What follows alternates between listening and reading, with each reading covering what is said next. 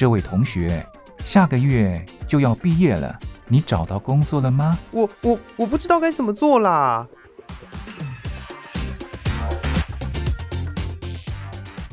想找工作，却不知道该从何着手；想换跑道，却不知道自己能不能做得来。收听职业相谈所，让各行各业的前辈为你指点迷津。在职场上迷路的人啊，一起来寻找你的栖身之所吧！欢迎收听职业相谈所。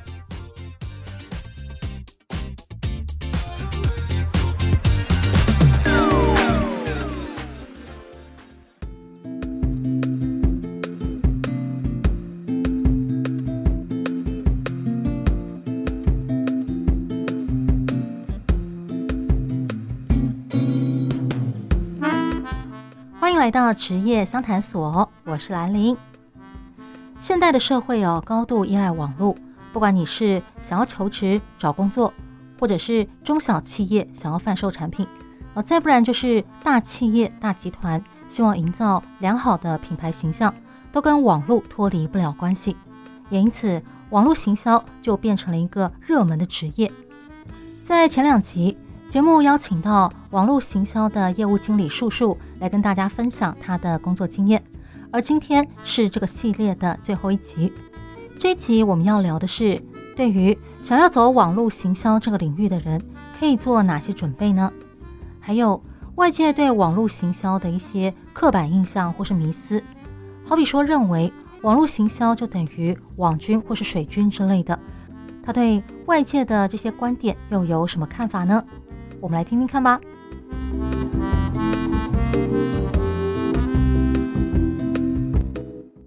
那对于啊想要往网络行销这一块走的人，你觉得他们可以做哪些准备啊？像你刚刚提到的部分，我就觉得，嗯，剪辑影片，对，拍片、剪辑、录音这些可以先学，对不对？那除了这个部分之外，还可以学些什么呢？嗯，我会。建议就是可能要先找一下自己的方向跟兴趣在哪里，因为如果一份工作没有很大的兴趣跟热忱，那做了或是学习其实都是蛮痛苦的，那可能就会中间放弃，其实也有点可惜。那其实最重要的就是基本专业技能。那其实每一项刚刚有提到的九宫格，每一项其实它都有它的专业跟它的概念，还有它的经验。那经验会随着不同的销呃行销方式也会不同，所以其实行销人员，我觉得个人的技能当然是基本的，可是个人的特色，我觉得是一个蛮关键的一个部分。所以如果你个人很有特色、很有想法，然后又很有创意，那就会比较偏向建议会走 FB 粉专代操啊，因为比较喜欢影片式，然后你的颜值各方面也很有信心，也觉得很不错，那你可以从网红甚至影片剪辑，然后甚至走媒体也有机会。就会比较走前端的部分。那如果你是比较安静内向的人，那你就可以走比较更专业。其实现在很多课程都有在讲 SEO，虽然讲的就是参差不齐，那你可能真的要搜寻一下，就是非常专业，然后把它细致化。可是基本就是网页架构你要先懂，对。那你可以从网页设计去走，然后再走后面的 SEO，或是呃，如果真的觉得这个太艰难了，然后又太高技术专业的话。那就可以走口碑行销，就是从 FB，我们常常自己每天应该都会发一些动态吧，就是从最基本的自己动态先去行销自己，然后找出自己的特点，然后诶，我自己有一些流量嘞，所以其实应该对客户如果有某些方面的了解，然后跟有真的比较谦卑去带你的话，那其实很快其实就蛮可以走到呃口碑行销，或是也许五星评论，甚至是粉砖的一些代操。原来如此，就是要看自己的属性，自己比较擅长、比较适合往九宫格的哪一个方向发展，然后再增进那个方面的技能，这样子吗？对，那这个是在可能本身所学，在学校所学，可能是完全跟这些跟行销或者是资讯，甚至网络是完全没有相关性的人，可以往这方面去加强。那如果本身其实就已经是学广告的，甚至学企业管理。甚至是学资讯管理，对，那其实就是看个人属性。那初期我会建议，因为真的太广泛，你也可以真的去找一家呃网络行销公司或是科技科技公司去当业务同仁，甚至是当小编，你就直接在公司去训练。现在可能比较小白，可能比较没有办法一开始就有公司去训练你，所以其实你自己本身的本职学呢是有这些的，呃，刚出社会有这样的。证照或者是有这样的学历，那就可以先从这样的一些，不管是小公司是大公司，先去操作。甚至你在学校，其实自己也可以接一些小案子，然后去从中学习到，那也可以学到一些业务技巧。其实网络行销这还蛮多多样性，所以就是要取决于你是比较喜欢与人沟通，还是比较喜欢专业，还是比较内向，然后就是喜欢写文字，喜欢拍照，那个又不一样。对，哦，原来如此。哦，所以大家听完之后，知道自己可以往哪些方向准备了吗？好，先摸索出你是适合往九宫格的哪个路线好发展的吧。好，那接下来要进行的就是，哦，我在节目最后面，好，通常会问的部分就是社会大众对各行各业都会有一些刻板印象，还有迷思。对，那今天就来问问树树，就是外界对。网络行销哦，这一块的一些刻板印象跟迷思到底是不是真的？还有你有什么看法？第一点呢，就是以前我在当记者的时候，人家会说啊，记者我知道就是狗仔队，你知道就是拿着相机，然后在一个地方蹲点很久，专门拍那个明星在荧光幕后私底下一些比较失态的照片，诸如此类的那种。每次我听完，我都很想跟他们说，我才不是狗仔，好吗？狗仔只是。记者的其中一种，或者你要说他其实是记者的旁支，嗯，好啊，勉勉强算是啦，这样子。对，总之狗仔绝对不会跟记者画上等号。那所以在网络行销这一块啊，也有些人会误解说，这是不是就是所谓的网军或者是水军？你觉得呢？嗯，我个人自己定义的网军跟水军，呃，形态比较专业化，然后也比较正向。所以可能一般人对网络行销可能会觉得，诶，这就是网军。可是其实很专业的，我们讲比较细的话，我们就讲三军：陆海空。那空军其实就我们说的网络行销，那它就有分正面跟负面。那刚刚说的可能就是狗仔，类似狗仔队去接长疤，然后写一些很多负评啊，去攻击别人。其实那个就是比较负面。我们这边是没有操作，可是反而也是因为有这样的业者同仁去操作，所以我们会帮忙客户处理一些消负评或做一些防范的动作。对，可是我们不会去操作它。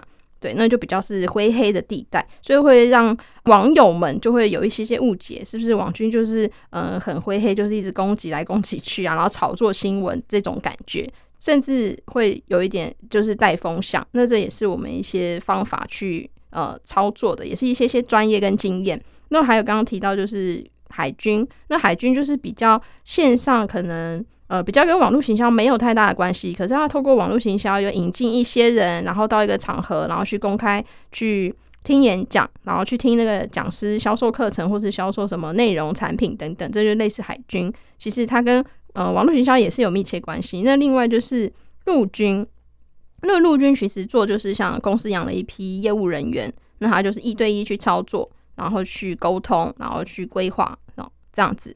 那就是比较三军的操作。那我的整体的网络概念的，因为我之前其实，在还没有进入正式网络行销产业，一直都在网络行销，就是都有在操作。所以其实我们这陆海空都会整个网军下去操作，就会很完整，就是从线上到线下，甚至整个群体的，我们都有去做操作。所以我们的网军跟一般市面上单一操作空军的网络行销的网军可能又不一样。那我这边布的，就我现在单一的网络行销的网军，好，就是九宫格，其实就是很基本的一个网军配备。对，那可是我们是走正向，那当然你有想说有负向的、负面的那个，其实也当然是属于网军的部分。那就是网军，它属于军职，就感觉是战争嘛，那就是看谁的功力强，谁的专业强，谁会防护，谁会去攻击。对，虽然我们不攻击，那就要做很好的防护。所以其实网军这一块会对大家会有些迷失，就觉得好像是很负面，然后就是好像在看戏的那感觉。所以确实是有一点对，可是呃，其实他还是非常专业的。对，那水军的话，就是比较早期一开始网络开始的时候，就举个例，就是像 FB 粉砖或者是网红他自己的点阅率。他就发现，哎、怎么有些网红他才刚开始，一下子一进去，隔两三天，以前两三天可能可以一次爆量五百个赞、五百个爱心，甚至一千个，甚至两千个，可能在这个短时间一周内可以做完。可是现在可能一个月或是两个月，如果这边它是冲流量的话，也许这样子操作，它本身就是整体形象也都不错，那去操作一些带动人气的一些水军还算可以。可是我这边也不建议操作，因为会变得比较不真实，然后好像假假的。我们的目的是让它有人气，可是很多的水军操作确实就是太灌水了。对，就是满满的水，然后你真的不知道里面到底是什么东西，都是雾里看花的感觉。可是它的流量就是很多，然后就是形成一种围观的一种感觉。对，可是其实就是真的很不真实，所以我们比较不操作水军的部分。原来如此，这个行销三军的说法，我还是第一次听到。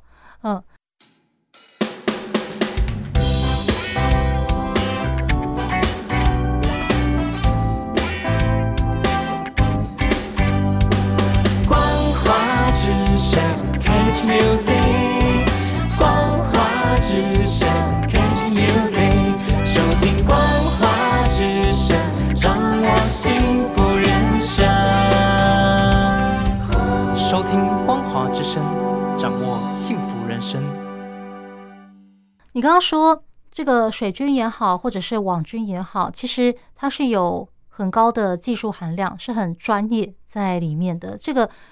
对，我也是第一次听到，很令人惊讶。但是反过来说，那这样子所谓的网军、水军跟你们网络行销又有什么不一样？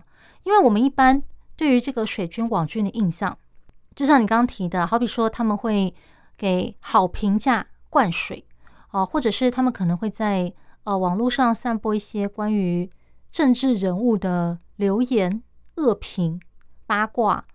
然后有的时候可能又会，呃，例如说，有时候有些电影啊新上映，然后就会有些人发表一些对这个电影的一些正面评价。那有些人看了电影之后，如果他觉得不好看，他可能就会觉得说啊，是那个工读生在洗评价，在吹风向等等。对，可能就是因为这些情况，所以以至于大家对于网军也好、水军也好的印象不太好。但是你刚刚又提到说，他们其实是。很专业的，不是像大家想的那样。那既然如此，他们跟你们这个网络行销到底有什么不一样？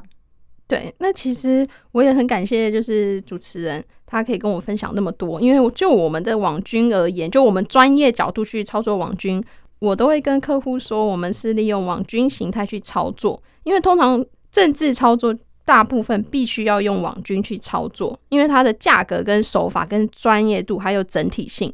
真的是要收集很多的资源跟分析，然后去操作，所以它才能达到一个效果。可是，如果你想这套方法惯用在一个企业或是一个店家好了，它的操作的内容其实是非常非常的完整。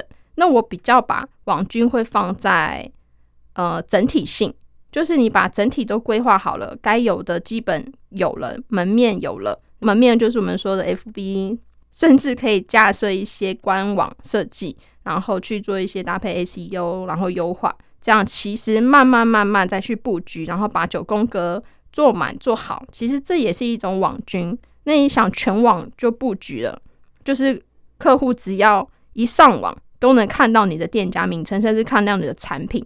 其实这也是达到某种网军布局的一个概念。对，所以其实。价格是可以循序渐进去把它做好。那如果说真的这企业很有钱，他今天就是要做一个全网布局，那其实我们就可以利用网军的形态去操作。对，所以其实我觉得我未来可能要改口一下，就是因为我都会觉得，哎，网军其实真的要花很多功力跟时间跟经验去给客户很好的服务，而且很细致。然后可能客户也听不懂，甚至会对网军会有点负面。所以，所以我觉得可能改口。或是解释一下、说明一下，可能会比较好，比较清楚。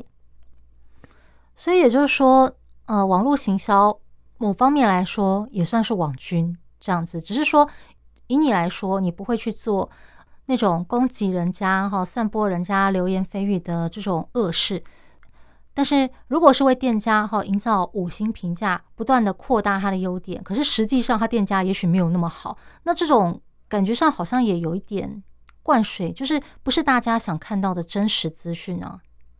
嗯，对，所以其实我们通常做五星评论跟负评，就是目标是让它有人气。嗯，我们当然会先把关，真的是看他的产品，透过一些经验跟一些技巧跟客户沟通，其实你就可以知道。这个客户，这个老板，他想要给消费者，他想要给的东西的内容，到底是不是真实性？到底是到哪里？那我也有遇到，就是他一直被攻击，然后真的很可怜。然后我看他的内容，因为他给太多行销人员操作，所以你很难分辨到底哪个真哪个假，有点搞不清楚。因为我们自己做行销都变得有点混乱，就是变得真的到底哪个真哪个假。然后甚至呃，刚刚说的是比较美好，就是包装的很漂漂亮亮，对。可是如果他包装的很漂漂亮亮，可是那个商家的服务跟产品，你一去消费一次你就踩到雷了，那你通常也不会去第二次，所以他只能做一个很短很短期的生意，甚至以后就是很容易会被人家做负评。那这个部分我们就比较不会去帮客户做一个很大量的消负评，或者是去很大量的去做一个包装。嗯，我们没有办法说他这个产品这家店家可能真的是零分，甚至五十分，甚至六十分。我这边的客户大部分，我现在筛选基本都有八十九十分以上，然后甚至真的后续客户都呃听到我一直怎么还没有进行下一步合作，他们就很积极的邀请我到他们公司，呃，到他们店家，然后去吃一顿好餐。诶，确实他们真的是很真实实的在做生意，所以他们被攻击是真的很真的是被一些比较恶意的攻击，然后被一些难听一点是有点诽谤，所以后续。教他们就是有跟他们沟通，那个店家有请律师，然后做一个律师的一个长期合作配合，然后一个证，然后去透过简单的行销方式，然后放到五星评论，然后确实就是也达到他没有再被这么大量的攻击，他也不需要再花这么多钱，然后跟我买一些消负品，然后要把它导回正向，然后又说他的产品好或者什么的，对，这是。中间其实经过了很多的沟通，跟客户的心态调整，因为客户也真的很想要再反攻击。可是这真的，我坦白说，如果真的帮他反攻击，我真的也可以赚到很多钱。然后我可以就这样一直被一直攻来攻去，然后花他就一直买负评、买消负评，然后买正向评论、买五星评论，然后再帮他做口碑。可是这个我比较做不到。当然还是有其他有在做这一块，那我也不予置评。他们有他们的。嗯，价值存在，那就是也有很多人喜欢看戏，看他们诶、怎么去操作，所以我觉得它也有它的价值在，也许就是当娱乐去看看，对。可是当然，五星评论最关键就是还是你要真真实实的去，呃，帮客户去找到它的价值跟产品，还有它的特色商品，对，去单一的去帮他做行销，其实这就可以达到一个五星评论一个比较正向的一个操作行销的方式。原来如此，所以你们的做法是你们不去。留言诽谤、重伤别人，你们为顾客提供的服务是比较偏向隐恶扬善，但是扬善的部分，你们也会筛选说，哦，顾客他本身要有七八十分以上的程度，他的东西是真的好，然后你们再去扩大这个好的部分，而不是说会像，呃，可能有些网军或是水军，他是把一个，例如说零分的东西，好，透过各种修图、各种美化，把一个。身高等于体重的女孩子变成了林志玲哦，他们可能是这种做法。那我这是一个比较粗浅的举例啦。对，那你们的话可能就是一个本来就有八十分的女孩子，那你们可能透过化妆哦、修图，把它美化一些，拉提到九十分，甚至将近一百分的程度。那即使卸了妆哦，这个女孩子也不会难看到哪里去，因为她本来就是有一定的程度、一定的水准在的。所以我这样的比喻可以吗？嗯，这比喻很好。然后甚至我们会帮客户，如果他本来七十分、八十分，可是他的产品跟服务，还有老板的用心程度，他是真的很希望给客户很好的服务跟产品跟呃消费。那其实我们就会帮他把基本面都做好之后，然后再去帮他包装，就可以说，呃，这可能八十分、七十分的产品价值，教他如何用。网络行销，然后用品牌，然后我们会用顾问式的建议然后他走长期的一个，不只是行销，就是做一些不管是业务上的调整、服务上的调整，或者是行呃活动促销上的调整，可以达到就是让更多更多消费者或浏览者看到这家店家，然后也可以让消费者可以很满意，然后也可以呃经过一些些的包装，然后可以更符合客户的一些期待。所以我觉得这是一个嗯，做起来是一个蛮。开心的一个工作，然后也可以给客户跟消费者，就是达到一个很好的一个平衡。原来如此。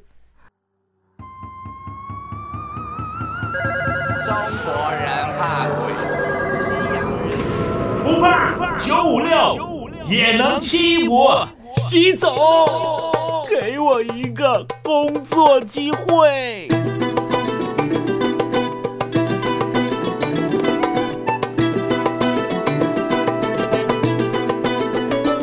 中国有条旅行线，妥妥的说明着经济荣枯、人口流向。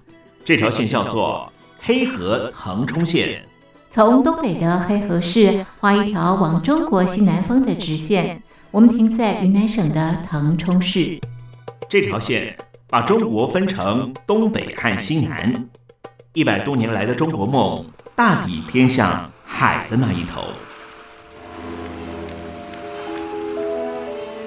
改革开放后，这条线划过的省份有黑龙江、吉林、内蒙古、山西、陕西、甘肃、宁夏、四川、云南九个省份，再加上旁边的辽宁、河北、青海、重庆这一大块，都是中国贫困人口的集聚带。这四十年，多少农民工奔向东南大城市，挣得好几桶金，衣锦还乡。吃完年夜饭，又像候鸟一般往东南飞。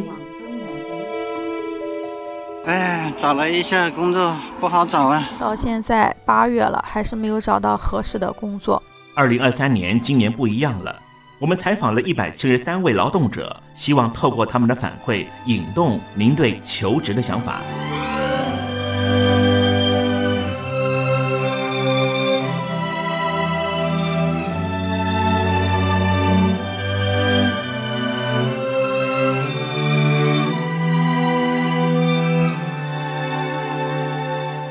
小哥哥刘思松给我们说，他从小山城出来打工了第九年。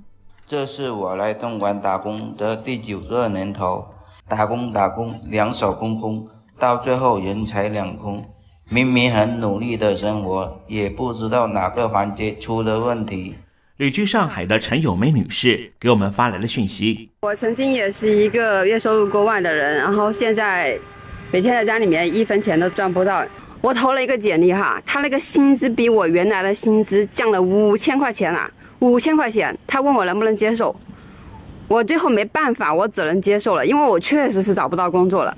这个之后我把简历投过去，你看，对不起，看到你的简历觉得不太适合，就算降薪五千块钱我也找不到工作，你这样我怎么办啊？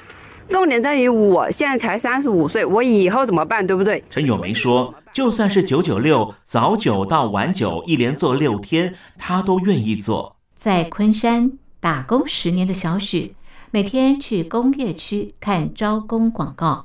失业几个月了，现在也是穷得呱呱叫。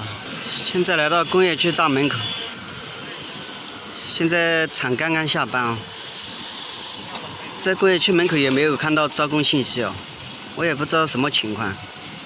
这么大的一个工业区，兄弟们看对面墙上贴了好多工厂出租哦，意味着这些工厂好像已经是倒闭了。在南京做网络电商小生意的黄静小姐姐告诉我们，她只能够刷屏赚个零用钱。淘宝店倒闭了，每天只能刷金币、薅羊毛。五部手机在刷，看完一个广告有两千金币，躺平了，只能靠薅羊毛赚钱喽。在杭州做互联网商务的小姐姐丁墨，今年二十五岁了。她说她的公司倒闭了，我被裁员了。九八年的我不敢相信，是因为我们公司规模也不算小，最后是破产导致的裁员。现在老板都这么难干了吗？那让我们怎么活呀？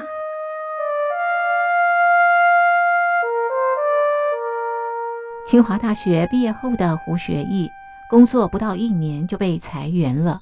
嗯，我呢是二零二二年从清华毕业的，然后我从清华毕业了之后，我在北京找了一家互联网公司上班，然后今年上半年的时候，我被裁员了。其实我们这次裁员应该来说算是一次无差别的攻击，就是不光我被裁了，我们整个 team，我们整个组都被裁了。而且不光我们整个组，我们整个公司应该有很多很多很多的人都被裁了，就是真的是一次无差别。也在北京找职缺的小姐姐刘自曼，十三个月找不到工作。他告诉我们，学历到底有什么用？我当时二幺幺本科毕业，我以为我来北京就可以很优秀，就什么样的公司我都能进。然后是三个月没有找到工作，所以那个时候让我明白了几个道理：第一是创业绝对比打工赚钱；第二是别把学历太当回事儿。有牌的会计师周高轩，履历漂亮，经历丰富又如何？作为一名英国特许注册会计师和注册内审师被裁员了。之前呢，我曾经在一家国内很知名的汽车制造企业工作过，啊，也在一家这个很大的出行平台工作过。在这个大学刚毕业回国的时候呢，呃，在外企工作，啊，曾经在西门子啊、啊路透社啊都工作过，嗯，所以呢，我是既有外企经验，也有制造业经验，还有互联网经验，啊，算是在这个圈子里也算是有些名气吧。但是我仍然面临着失业与找工作的困境。李坤峰跟我们说：“七一五，每天做十五小时，连做七天，只要老板请他，他也愿意接受。”英雄不怕出身低，据说有超过二十一万的本科生和七万名研究生都在从事外卖服务工作。老家在甘肃的小姐姐赵丹红告诉我们：“现在要当外卖骑手都很困难。”广州的外卖员居然都招满了，你还在想着三十五岁要是失业了，买辆电瓶车就能去做骑手了？没想到现在做骑手都要托关系了，因为人太多了。周向阳也是九八五高校毕业，当美团外卖骑手刚满一年。他说：“单子越来越少，没有什么人愿意来商场消费了，因为现在都消费降级了。就是我们送外卖的话，是能明显感受到，现在他们点的外卖是越来越便宜了，都是点那种满减金额特别大的那种。因为特斯拉降价，引爆了中国车市砍价抢市场，杀到没有利润。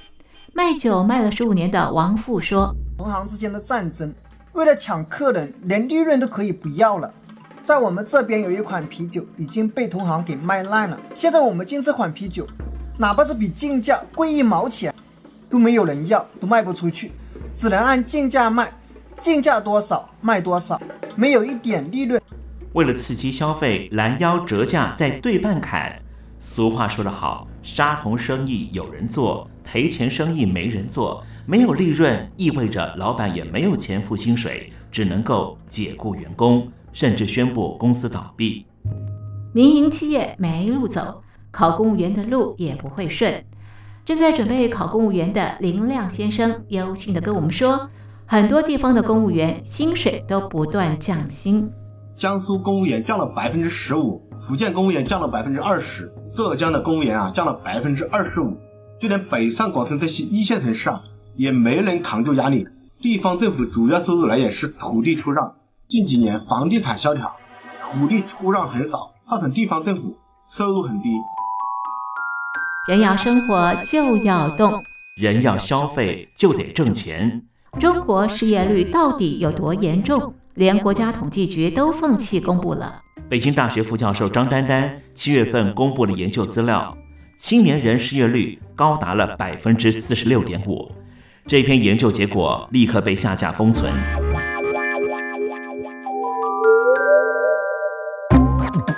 不怕九九六，也能七一五。习总，请给我一个工作机会。征文活动正式开跑。十一月三十号前写信到台北北门邮政一七零零号信箱，台北北门邮政一七零零号信箱，或是写电子邮件写到 l i l i 三二九小老鼠 m s 四十五点 highnet 点 net。L i l i 三二九 at ms 四十五点 highnet 点 net。我们要把翻墙工具送给您，最高端的短波收音机寄到您的府上。写信写给东山林嘉玲，不怕九九六也能七一五。习总，请给我一个工作机会。十一月三十日前写信到台北北门邮政一千七百号信箱，台北北门邮政一千七百号信箱，或是写电子邮件到 lily 三二九 at ms 四五点 highnet 点 net，l i l i 三二九 at ms 四五点 highnet 点 net。写封信来抒发抒发郁结的情绪，未来的路一定会走得更为稳健。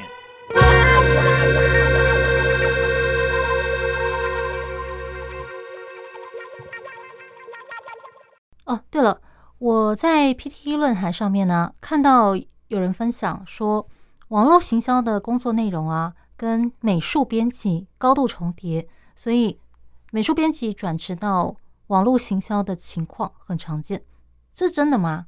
就是大概什么样的职业会比较容易转职到网络行销啊？嗯，其实之前就有提到，他如果是想自愿觉得网络行销好像是有点兴趣，然后好像有一点点的专业，就是平常有在操作 FB 或是 IG 自己的部分，流量也不错，他就很有兴趣，甚至成为网红。对，其实这也是一种方式，慢慢去转换，那就是要经过一些累积，就是从自己的接案或是呃自己的操作方式等等。那有点就是像美编人员，其实现在修图跟他的影片的剪辑要怎么去美化它，然后让它变得更漂亮，然后更美化。虽然现在专业的软体 App 也很多，真的很好可以操作，所以其实。真的很有可能，你只要有懂一点点美术技巧，然后你透过一些手机的功能，或者是甚至呃很专业的软体，你去经过学习，其实蛮容易达成，就是基本的网络行销的小编人员。虽然你有技术了，那就是要经验，然后还要加上一些时间跟一些特色跟风格的累积，所以其实就也蛮多元的。多元，所以也就是说转职到。网络行销的人也不只是美术编辑，就是各行各业的人都有吗？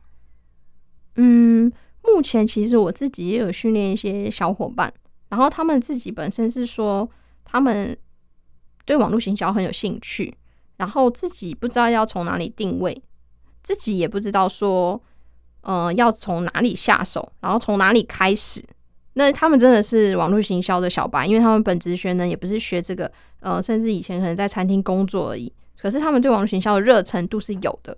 然后其实经过跟他沟通，然后了解，发现，诶，其实他只是平常很爱拍照、拍美食。然后我看了一下他作品，虽然真的构图上面还是很多专业可以修改，可是就是经过建议，然后跟他一些利用手机的一些编辑功能，所以其实可以达到。还蛮不错，可以给到一些基本客户的一些价值在。所以说，美编的工作，你说，嗯，重叠性甚至转职情况，其实是有一点点容易，可是又不一定容易。因为你如果没兴趣，甚至是你可能真的没有一点点美工，甚至你不喜欢运用手机甚至电脑，那可能离美编的或是离小编的工作范围就会越来越远。所以这个也很难说。哦，原来如此。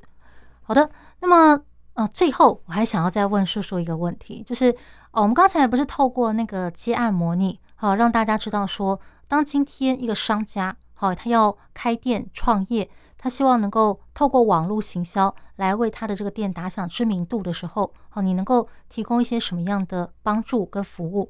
那如果今天是范围好限缩到个人，就是假设今天。好，我是一个大学刚毕业的人，我想要去找工作。那我希望能够向公司行销自己，所以可能我在 YouTube 上面有拍一些影片，我可能把我自己的脸书粉丝团经营的有声有色。就是我如果要行销个人的话，能不能给点建议呢？就是我该怎么做才好？嗯，OK，其实我也是这样一路过来，那其实也找到自己的一个行销方式。那第一个其实基本的就是文图，你要有一些基本功，然后有知道自己的特色跟专长是在哪里的。呃，如果你不会修图，甚至你不知道，嗯，要怎么样呈现图，你也许可以找一些免费的资源，就是不要去侵权到，或是用其他人的图，然后去呃使用到。你就最好是自己拍摄的，因为那是最有感觉，那是你自己的东西，那你自己去拍摄，然后可能有一个主题性，然后有一个架构，然后再去写一些文案，然后就是从中里面去提升自己。那每一个文案建议就是有一个个比较主题性，那当然自我的充实跟学习就很重要，因为你写的每一个字、每一个内容，其实大家会不会愿意看，那也是关键，就在于你有没有内容，你有没有内涵。然后你 take 的东西，就是我们常常有个井字号，那个 take 其实也蛮重要的，它其实就是概括性的。知道你要传达的一个重要的标题跟目标，甚至会有对网络世界来讲，它是有一个流量的串流的一个价值在，还有一个数据分析在。所以其实你前台这些作业都是先能展现自己，然后找到自己的价值之后，推销自己就会变得非常的顺利。只是会透过一些工具，甚至更进一步，就是现在现在的影音，你就可以放一些 IG、FB，然后在 YouTube 上，然后就是常常。发一些作品，甚至是 TikTok，哦，TikTok 就是现在比较国际版的，甚至是大陆版的抖音。其实它重点就是在短快评，那你要很短的时间让呃浏览者注意到，把目光焦点放在你身上。其实这个就是一个功力跟经验，还有你想要找到的受众就是对象。那个对象你想要找到的是大概是哪个年龄层啊？等等等，其实这都是经过一些。时间的累积跟分析，后台分析。可是你这些基本可能目前可能太过专业，你可能就是先透过找到自己的价值跟自己的特色，然后你可以比如说给公司或是给别人得到什么样的价值，或是内容上的学习。我觉得这都是一个很关键的一个部分。那你在其他这些平台上去发挥，不管是影片或者是图文式的文案，其实都会。很轻松，很顺利，只是差时间的累积，然后跟你平常一直有在持续做这些发文、发影片的动作。了解。好，那么呃，关于这个网络行销要怎么样才能够踏进这个领域，要做一些什么样子的准备，什么样的人适合，还有这份工作到底在做些什么？好，今天透过跟叔叔的访谈，我相信大家对这个工作也了解了很多。那欢迎。对这个行业有兴趣的人，可以朝着自己的理想继续迈进。那也谢谢叔叔跟我们分享你的工作经验，谢谢，谢谢。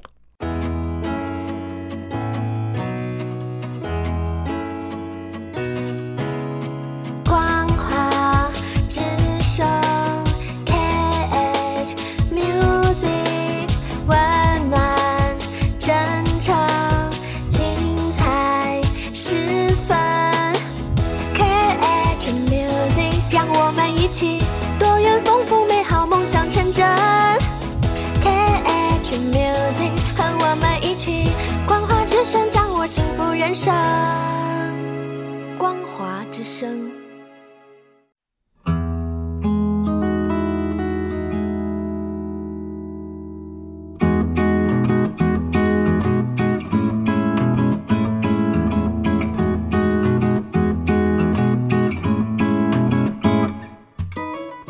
欢迎光临，这位客人，要不要试试看我们期间限定的甜点呢？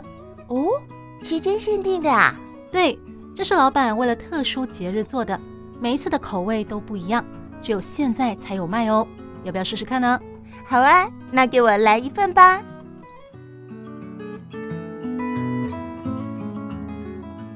台湾的活动丰富多样，有的像流星，璀璨耀眼，但仅此一届；有的像月亮，年年都办，但主题不同。每场活动，每次内容。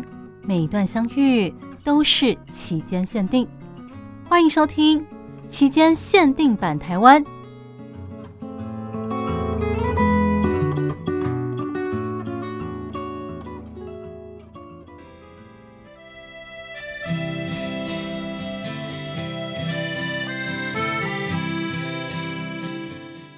欢迎来到期间限定版台湾，我是兰玲。